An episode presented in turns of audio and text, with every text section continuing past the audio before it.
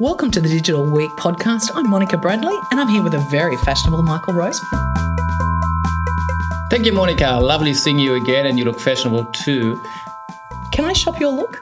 Probably. I mean, what you can do, of course, is there are solutions where you can submit the picture and they might tell you where I bought the shirt. But more interesting is to spot the latest trend. Oh. And guess what I've read recently in the newspaper that Google is. You still read newspapers, Mark? See, I find that a bit. I find that very funny. Uh, I'll buy coffee and I borrow them from my colleagues. But but the, the, story that I've got here is that, that, Google is now in bed with companies like Calvin Klein. Mm-hmm. And in bed with well, Calvin Klein. Okay. So we, we talked about, about the Apple Watch and fashion and how big IT vendors now increasingly start to recruit individuals from the fashion industry. And what Google tries to do is to spot the fashion trends in the making. So you don't just copy what others are wearing, you're step ahead. And they're doing all this from the search data we put into a Google search engine. Indeed. So, so you might be familiar, they've done this with health issues where you spot diseases and how they're spread in a country based on search. So do they sell that data, Michael, or are they using it internally to drive customers or I think at the moment it's more business to business engagement, where large, especially fast fashion providers need to sense what's going on, what's the latest fashion trend. And Google will try to make sense out of the search data that they collect. And now just imagine what else? Diseases, fashion. What else would mm. someone like Google be able to spot? Yeah, that's fascinating. You know, speaking on the fashion area, I was last year we had a, a fantastic conference here called C3, and we had uh, Jonathan Chippendale out from London. And Jonathan works with luxury brands in the digitization space. So one of the things, the stories I remember was that he works with a, a jewelry designer on the Champs Elysees in Paris that has hologrammed the jewelry onto the footpath. So I walk past the front door and I can put my hand up and I can scroll through their beautiful jewelry range and put the hologram, the ring onto my finger. We can make the purchase without even going in the store. Well, you might not be able to afford it, but you can get it look for free for a few minutes, I guess. Well, yeah. he said the largest purchase they've made was a 50,000 euro ring and the person never entered the store. That is incredible. Yeah. That's a great story. The other one is Uniqlo in New York, or the Uniqlo brand, which is global, but their New York stores are now fitted out with digital sensors. So you try on the clothes, uh, and then there's a panel comes up in the change room that has all the colors offered for those particular items. So I can look at myself and think, well, do I maybe the red would be better? And at the flick of a button, I can see myself in the red. But you know what I really need to know is how does that fit with what's already in my closet? Absolutely. And I've seen this in Soho, also in New York, where you bring your own catalog of data at home and you can see if the jumper you wear right now fits with the jeans you've got at home. At the moment, I think it only works for that shop.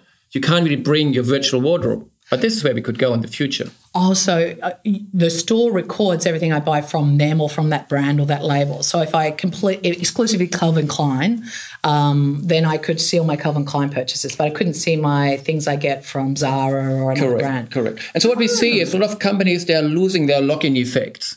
Customers don't subscribe to annual contracts anymore. They're not locked in in Australia. They shop globally. So they have to look in for new lock-in mechanisms. Yeah. And one is, of course, if you can bring your own data, I can marry your physical experience with a virtual experience. So these are new business models that try to protect revenue streams. So how far away are we from the reality of bring my own data to a scenario like fashion? I, I, assume that at the moment we are lacking the ability to uh, store private data. We don't have a private data bucket. So at the moment we collect data for a retailer or a bank or um, fashion shop.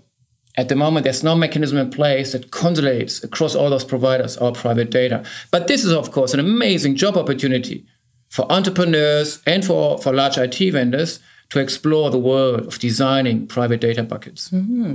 This week, I, uh, speaking of private data, I worked with uh, an innovation session with a group of diverse health providers, and you know we had people that represented health diseases like heart and diabetes, and people that are in the GP network. And at the end of our session, what we saw was some um, extraordinary collaboration where they were looking at how can we join that data up so that I'm not over servicing you. Like a, a person actually has heart disease, diabetes and sees their GP, we're kind of competing for digital screen time as disease representatives, if you like to that say. That sounds exciting. Yeah. What was the sense? Was there a sense of collaboration or competition? Oh, definitely a sense of collaboration because the scarce resources that most health organisations face, they're looking for new ways of how to engage. And the reality is, no longer can someone just represent maybe heart because that person walks around with a, with a number of health ailments that need to be fixed. What they were very interested in was the idea of taking um, health data and getting some visualization techniques through using open data sets and then visualization so we could understand really as people navigate where are the clusters of people that have you know complex but uh, similar diseases that can be treated in a joined up way and do you see in the future the role of the, the, citizen, the individual patient, being active here to consolidate the data, or will organizations do this on behalf of the patient? Yeah, at this stage, I think the for me it would be a complex thing for humans to do. So I think it's really into the the business of health, but definitely the idea of health sharing data uh, across it, and not at an individual level. Maybe it's just at a district level, so they could see the visualization. A bit like Google tells us, you know, where where are we expecting the future? Where is there a disease breaking out because people are googling a solution for it?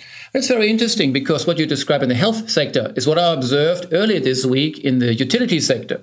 So, like health, utility data is spread across different providers. So, at the moment, you still get a separate electricity or water or telco bill. Mm. Now, imagine all these utility services, convenience products, if they could be bundled.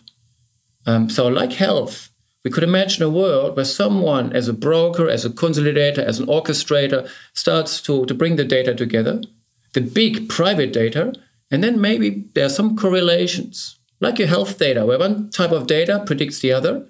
It's the same in the utilities sector. Mm. We could actually, if you took that one step further, that could be like, you know, providemylifestyle.com, really. Uh, you're right, you're right. I think at the moment data is really, really locked away in very small niche providers. Uh, if we consolidate them, finance, utility, health, entertainment, fashion, that would be one. The ultimate step, you're totally um, um, on the money here, would be to consolidate all your, your life data. Mm. That would be really my, my life systems that we would see in the making. If I go back to the idea of bringing my own data to the fashion world, for instance, I always thought there could be an app that would be um, that something like, you know, sharemycloset.com you know, where I've got, you know, not so much at my age now, but when I was younger, you know, I used to swap a lot of clothes in and out with girlfriends, and you never really knew where that sweater or that jumper was. Would be really good if, you know, you could look at what is in your closet and then bring items to it or remove them. Perhaps we could have then a virtual donation item where I can then be sending that item that I'm replacing in my closet to St. Vincent de Paul digitally, and it could be in their digital store and sold there, and I deliver it just straight from my wardrobe to that beautiful person that buys it. Well, you, you you women, you're so funny because if they renew your wardrobe all the time, us men would wear jeans for 20 years. Uh, but, but we men have a completely different problem. We don't have this kind of fashion literacy. Many of us have no clue what fits together. So, so Monica, what would you imagine? What would could single men and, and think about what they our um, giggy students, our students who are out there who want to date someone? What sort of advice would they get in the virtual and the digital world in the future? Well, it would have to be called fashionista.com, wouldn't it? You, you would take a photograph of you, you would put it out and crowdsource it, and you ask people to vote. Say, Hi, I'm Billy. I'm going on a date with a 16 year old girl to the movies. Does this outfit look okay? Well, it's a fascinating idea because we talked about financial advice, health advice. You talk about fashion advice as a service. That is a fascinating idea. And it also shows, again, that in the digital economy, not everything means we will automate and destroy jobs. Uh, we just talked about the idea of private data bucket providers, fashion advice as a service. So there's a lot of excitement in the room and things that are possible in the near future. Yeah, so maybe a new role is I can sit in between my uni breaks and I can judge fashion and give people advice on fashion for small micro incomes. So the top talk brings us back to the topic of micro revenue. And the idea is how can I utilize my assets? And one asset could be my talent in providing fashion advice. It's mm. a bit like what we've seen in the design world, mm. where people provide logos and, and contribute their creative talent. Mm. Uh, but tell, tell me, Monica, how many times do you still go physically shopping? Yeah, the physical versus digital, that's an interesting debate that we've seen in the public media again this week, you know, where people are saying really the pure plays, are they really going to exist, just pure online? Because you know, as a woman, maybe it's a woman thing, but I actually quite like to go and touch fabrics, um, get inspired by looks in a physical sense. I like the idea of shopping as kind of an activity that it has some level of enjoyment for me. How about you, Michael? Uh, I agree. I, I, still need the kind of sense of making uh, on the spot decisions and the sense, because it's a physical product, that what you ultimately see is something you have to touch. Um, so, what we need to explore as, as a retailer, as a city, what sort of infrastructure, what sort of digital support can help us to, to literally compete with the world of online shopping? So, on the one side, we've got advanced online shopping. And then the question is are there digital technologies that allow um, those who in the physical world attract consumers into this city. So, do you see some of the pure play digitals teaming up uh, with physical uh, distribution networks like current retailers or perhaps non traditional retailers in a fashion sense, like post offices or service stations? Like, would we see some interesting combinations there where someone has a physical location having a pop up version of a store for an online brand? Absolutely, absolutely. So, latest research from the US tells us that, that physical assets could become a competitive advantage in the digital world. Mm. So initially we thought everything goes online and this becomes a big disruptor, but a pure online game is predicted to not be a secret to success. And this is why organizations like, like Macy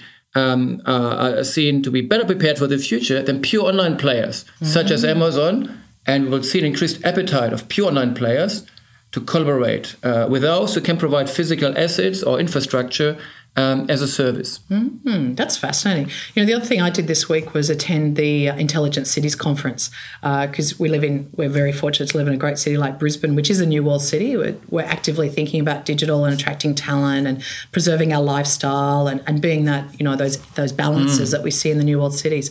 So, I mean, I'm interested, some of the great things that came out of that was what actually makes up a smart digital intelligent city.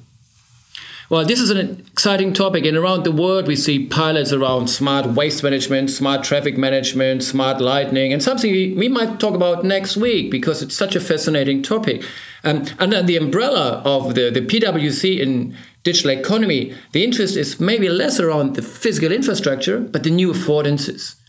A city that provides infrastructure, technologies, all the kind of um, digital equipment that is needed what sort of data can be produced? What sort of apps will citizens produce in the future for Brisbane? Mm. So apps that would make our city we're already livable because we live we have a great physical environment. We can run. We're safe. It's affordable. Um, it has great restaurants, great artwork. I guess what you're saying is what do we have to digitally support that with? Correct. So what you want is that entrepreneurs are attracted to to the city to Brisbane because it provides such a great digital infrastructure full of digital literate citizens with data and apps, and that's a that's a test bed for for your new digital innovation. So you want to have some attractor in the city uh, that, that allows individuals to come and play with the latest idea. Mm-hmm. Well, that's a topic all on, all on itself. Let's let's continue that topic next week when you can come back and listen to us again. And where I'm Monica Bradley, and this and is my colleague Michael Rosemann. We very much look forward to talking to you next week. Lovely seeing you again. Enjoy your weekend. Mm, until then, may the force be with you.